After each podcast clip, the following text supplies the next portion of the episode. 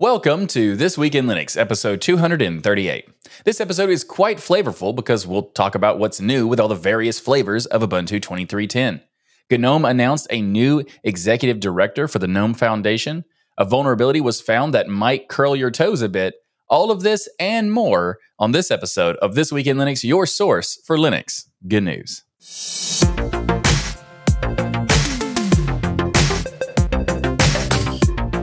This episode of Twill is sponsored by Linbit. More on them later. Ubuntu 23.10 downloads are back online. We covered this last week with the latest release, but the translation issue that happened meant the downloads were taken down. With the new installer, you could use the legacy installer, but the new installer downloads were down. They are now back. So if you waited to try out the new installer, you can find links in the show notes for the downloads of that. Also, you'll find a link in the show notes for Destination Linux episode 344, where we talk about Ubuntu 23.10 and our opinion of it because we all reviewed it for that episode. So if you're curious about my take on the latest version of Ubuntu 23.10, you will find a link in the show notes for the next episode of Destination Linux 344, or you can bookmark destinationlinux.net slash 344. Up next in the show, we're going to talk about the latest release of Ubuntu 23.10, but the flavors this time because there are a bunch of flavors for those who are not aware. There are many of them, and we're going to cover the highlights of each one of them. But first, of course, they all have the latest Mesa drivers that Ubuntu 23.10 has, as well as the latest Linux kernel with 6.5. Now, let's first start with Kubuntu. Kubuntu has updated their Plasma with 5.27. They've also updated KDE Gear to 23.08 and the Firefox Snap is now available as a default browser. And just real quick, the Snap is much faster. I tested it myself. It only took about three seconds to load, which is a huge improvement to previous versions of the Firefox Snap. Also, this has the latest Qt toolkit of 5.15.10. And also, there is a really nice handy guide for enabling Flatpaks in KDE Discover in the release notes for Kubuntu 23.10. Also, just this is really cool news.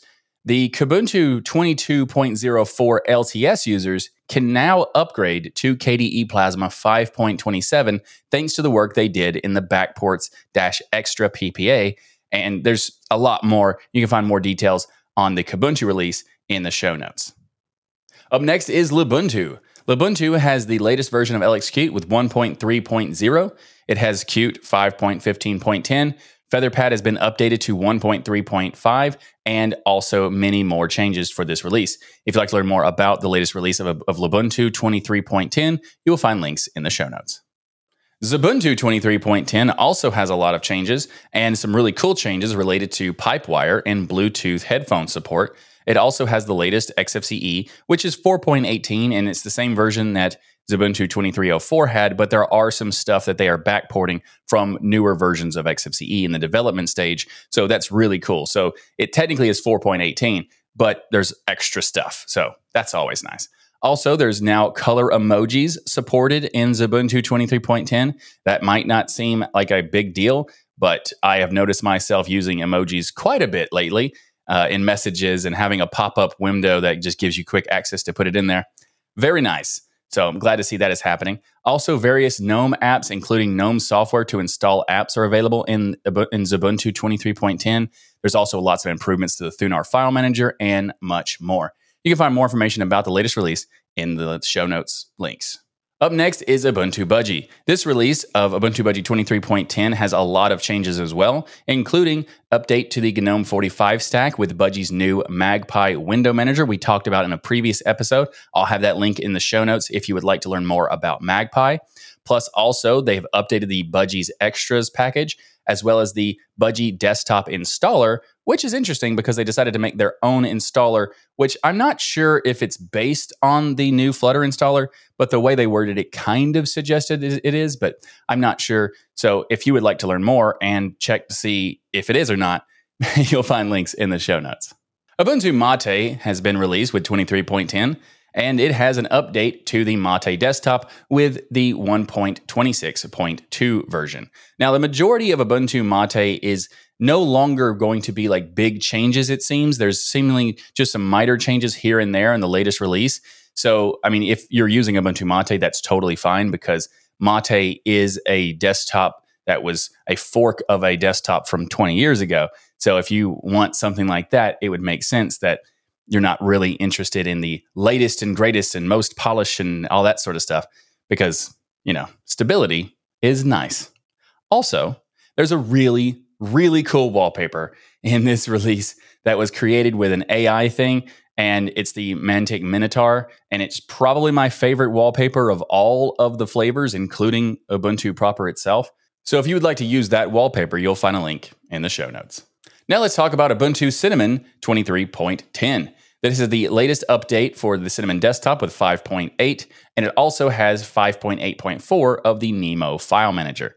For those who are curious, I have tried to get them to call it Cinnabuntu, but unfortunately, they went with Ubuntu Cinnamon. Maybe we could have a code name someday that references that. One could hope. You'll find links in the show notes. Ubuntu Unity 23.10 saw a release as well, and it has the Unity 7.7 desktop, which is an updated version of the Unity desktop that was made by Canonical slash Ubuntu and is now maintained by the community and the Ubuntu Unity team.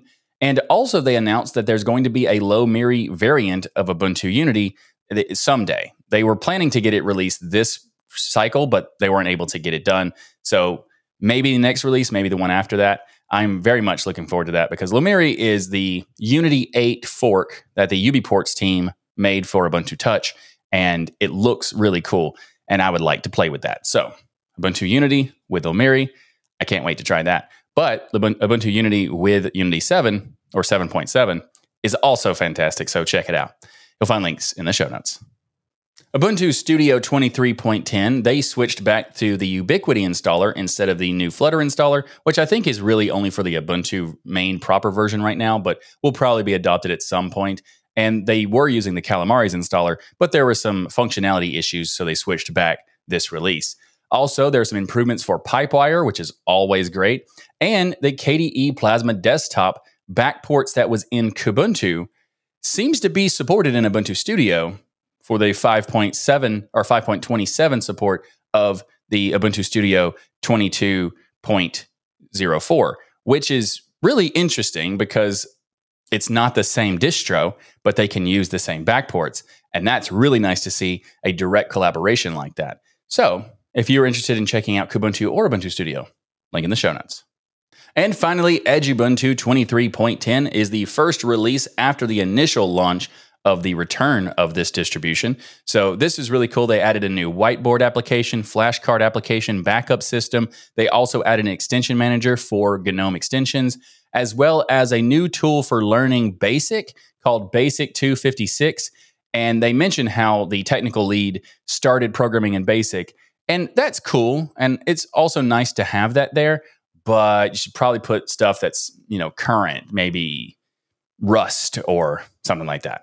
I don't know. but if you'd like to learn more about Edubuntu 23.10, you'll find links in the show notes.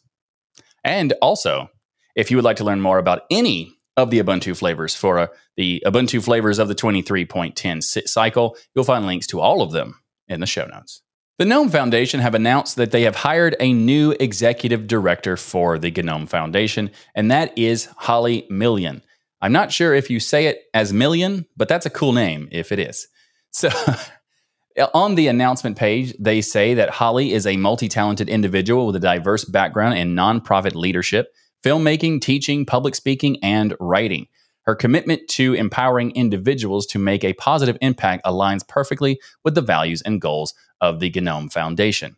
They also go on to say that Holly brings three decades of invaluable experience in nonprofit management, having served as a consultant director of development, executive director, and board member for numerous organizations. Notably, she founded the nonprofit organization Artists United, dedicated to empowering individual artists and fostering collaboration across artistic disciplines for the collective good. Additionally, Holly served as the executive director of the BioBricks Foundation, an international open source biotechnology nonprofit. This is really cool. You can also check out the letter from the new executive director. I'll have that linked in the show notes as well as the announcement itself. There were some critiques of this person not being a developer, but the executive director of the GNOME Foundation is not the technical lead of GNOME. So they're more of the organizational benefit of like events and management of funds and stuff like that.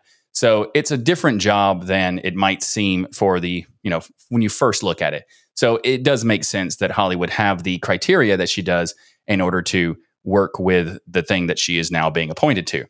So if you'd like to learn more about all of this, link in the show notes. This episode of Twill is brought to you by Linbit. Linbit has been keeping digital businesses running for over 20 years. They're the makers of open source products like DRBD, which is high availability software that has been part of the Linux kernel since 2010, and LINSTOR, industry leading open source software defined storage. Linbit has an active presence in the open source community as well because they collaborate with the community to help identify and build new features to their products. Linbit provides enterprise grade software that runs on a variety of platforms without vendor lock in, which is really cool because no matter what your OS is and no matter what kind of hardware you want to use, including off the shelf hardware, you're good to go with DRBD and LINSTOR. And also with DRBD and LINSTOR, you can have high speed replicated block storage in almost any configuration, whether it's Kubernetes, Apache Cloud, or Open Nebula. There's even DRBD proxy for long distance replication. Linbit provides really awesome services like DRBD, and DRBD is a really good way to make sure you have good data recovery and backups. And if you ever have like a cluster with multiple nodes and one of those nodes fa- fails, you can have rest assurance that the backup nodes will have the data that you want.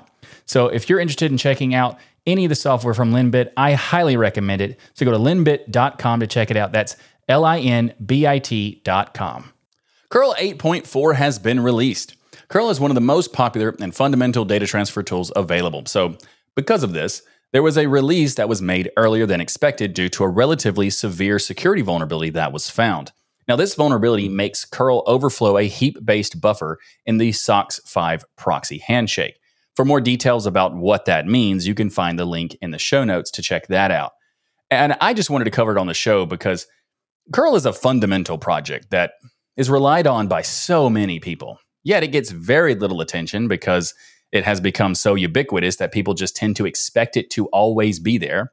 And I know I'm giving it attention due to a vulnerability, which is not that great, but it deserves much more attention. And because it was on my mind, I wanted to give it some appreciation because it has played a critical role in the Linux ecosystem for 27 years now. I also appreciate how the developer of curl is commenting on this issue because, sure, it is important to get fixed, and sure, it is a vulnerability that needs addressing and all that, which they did do with the latest release. But also, Daniel Stenberg, I think as I said it right, said that in this announcement, in hindsight, shipping a heap overflow and code installed in over 20 billion instances is not an experience that he would recommend. And that makes sense. If you'd like to learn more about this new release of curl or the vulnerability itself, you'll find links in the show notes. Up next in the show, we're going to talk about MX Linux 23.1. This is the first refresh release of MX 23. It contains bug fixes, kernel updates, application updates, and many more. Highlights of this release include updating to Debian 12.2 bookworm base, installer updates addressing swap file issues, hibernation and OEM install improvements, the AHS XFCE release features the 6.5 kernel, updated firmware, and Mesa libraries, and much more. This is really important because the AHS is for those who have newer hardware that are not necessarily going to be as well supported on the Debian base, because Debian is great in a lot of ways, but updating quickly is not one of them. So, if you're going to make a Debian base, you do have to have a lot of updates on your side in order to support newer hardware. And that's what the AHS version is for. Now, let's talk about something I just think is kind of funny. If you go to the page hit ranking on DistroWatch, for those who have not heard of DistroWatch, it's a website that gives you news about new releases of distros and all sorts of details of what's based on what and uh, tons of cool information. It is one of the worst looking website designs ever, but it has a ton of great information. but I think it's interesting because I was curious how long MX Linux has been number one on the page hit ranking list of DistroWatch. It's been a long time. They have been number one since 2019. I even checked the drop down and changed like different eras, different like six months from now or six months ago, 12 months ago, last year, the year before, and it kept going. And it was not until 2018 I found anything else on top. And that's pretty interesting. I'm not sure how they did that, but it is pretty interesting. And I just wanted to make it clear that being on the top of the page hit ranking on DistroWatch is not a ranking system of what is a good distro. It's how frequent someone goes to the page for that particular distro on DistroWatch. So it's not a rating system although there are rating systems in that, that's not what is listed there. So I just wanted to clarify for those who are using DistroWatch as a reference point of what is the most popular. It's more of like what's the most trending at the moment, or in the case of MX Linux, always trending, apparently. if you'd like to learn more about the latest version of MX Linux 23.1, you'll find links in the show notes. The Fedora project and the company Slimbook have announced a collaboration to deliver a new Fedora Slimbook Ultrabook. And this Fedora Slimbook is optimized for Fedora's specific hardware configurations, thereby providing users with a smoother out of the box experience. And this hardware compatibility leads to an improved user experience overall. Now, this is not the first version of this collaboration, but it is the latest one and it is an Ultrabook, so that is pretty nice. I am very curious to see more, and maybe if someone does a review on it and that sort of thing, because it looks pretty interesting because it, it's a 16 inch, 16 by 10 uh, sRGB 99% display. It has uh, it's also a 3K display with 90 hertz. It has Intel Core i7 12700H with 20 threads. It has an NVIDIA GeForce RTX 3050 Ti. It comes with up to 64 gigabytes of RAM and up to 4 terabytes of an NVMe SSD storage. Also, it has an 82 watt battery and it only comes in at 1.5 kilogram weight. And something that's pretty cool, it's kind of odd at the same time, but 3% of the revenue for each of these new Ultrabooks for the Fedora Slimbooks collaboration will be donated to the GNOME Foundation. And that's cool. And for those who are curious why the GNOME Foundation instead of Fedora, well, Fedora doesn't really accept donations, so they can't really participate in that way. And it makes sense that GNOME Foundation would be part of it because the default DE for Fedora Workstation is GNOME and will likely come on this laptop. So it kind of makes sense. But I would like to see a collaboration like this go to more than just one DE, maybe something that is a collective um, organization, nonprofit that spreads out more to a variety of different projects. That would be cooler if you can't do a direct donation to the thing you're collaborating with. That's just my opinion. Let me know in the comments what you think. And if you'd like to learn more about this latest laptop, you'll find links in the show notes. A new version of OnlyOffice has been released. OnlyOffice is an open source productivity suite for Windows, Mac OS, and Linux, and it's available for download right now for this latest version. There are various improvements to the core components of the OnlyOffice suite for the document editor, spreadsheet app, presentation maker, and also the form creator. And they've also added a new tool, which is a brand new PDF editor, which supports annotations, form filling, text comments, and drawing. Uh, PDF page thumbnails are also available, so you can pull you can and all, you can also easily pull out headings of the PDF, and you can make it easy to find the text within the PDF with just a quick search. Also, other improvements include interface scaling options over 200%, warning if closing the app with multiple files open, an SVG image support, which is really cool to support vectors uh, in a documentation because vectors are kind of perfect for print. So it's really nice to see that. Also, access popular symbols from insert symbol menu. Also, you can use password protected files inside of OnlyOffice with this release. And it also has added support for screen readers, although the screen reader support is currently in beta. If you'd like to learn more about the latest release of OnlyOffice, you'll find links in the show notes. Sparky Linux 2023.10 rolling version has been released this week with updates to all of their various editions. Side note, I would like to request any distro or application or whatever project that has a version system that is based on the four four character year of 2023.10 for example to just drop the first part of the 20 because 23.10 is enough and we won't have to worry about that for 870 years. So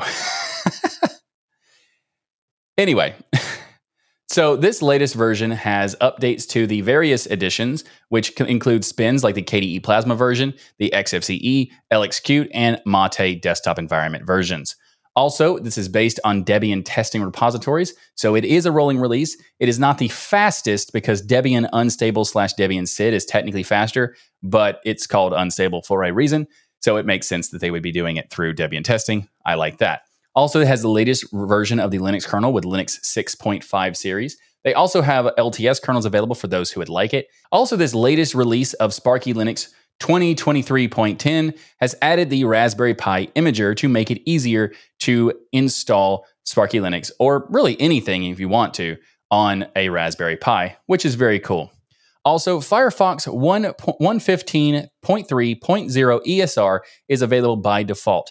However, for those who want a new up to date version, Firefox Sparky does seem to be a deb maintained by the Sparky team. So you will get one, one eight, you get 118.0.2 for that version.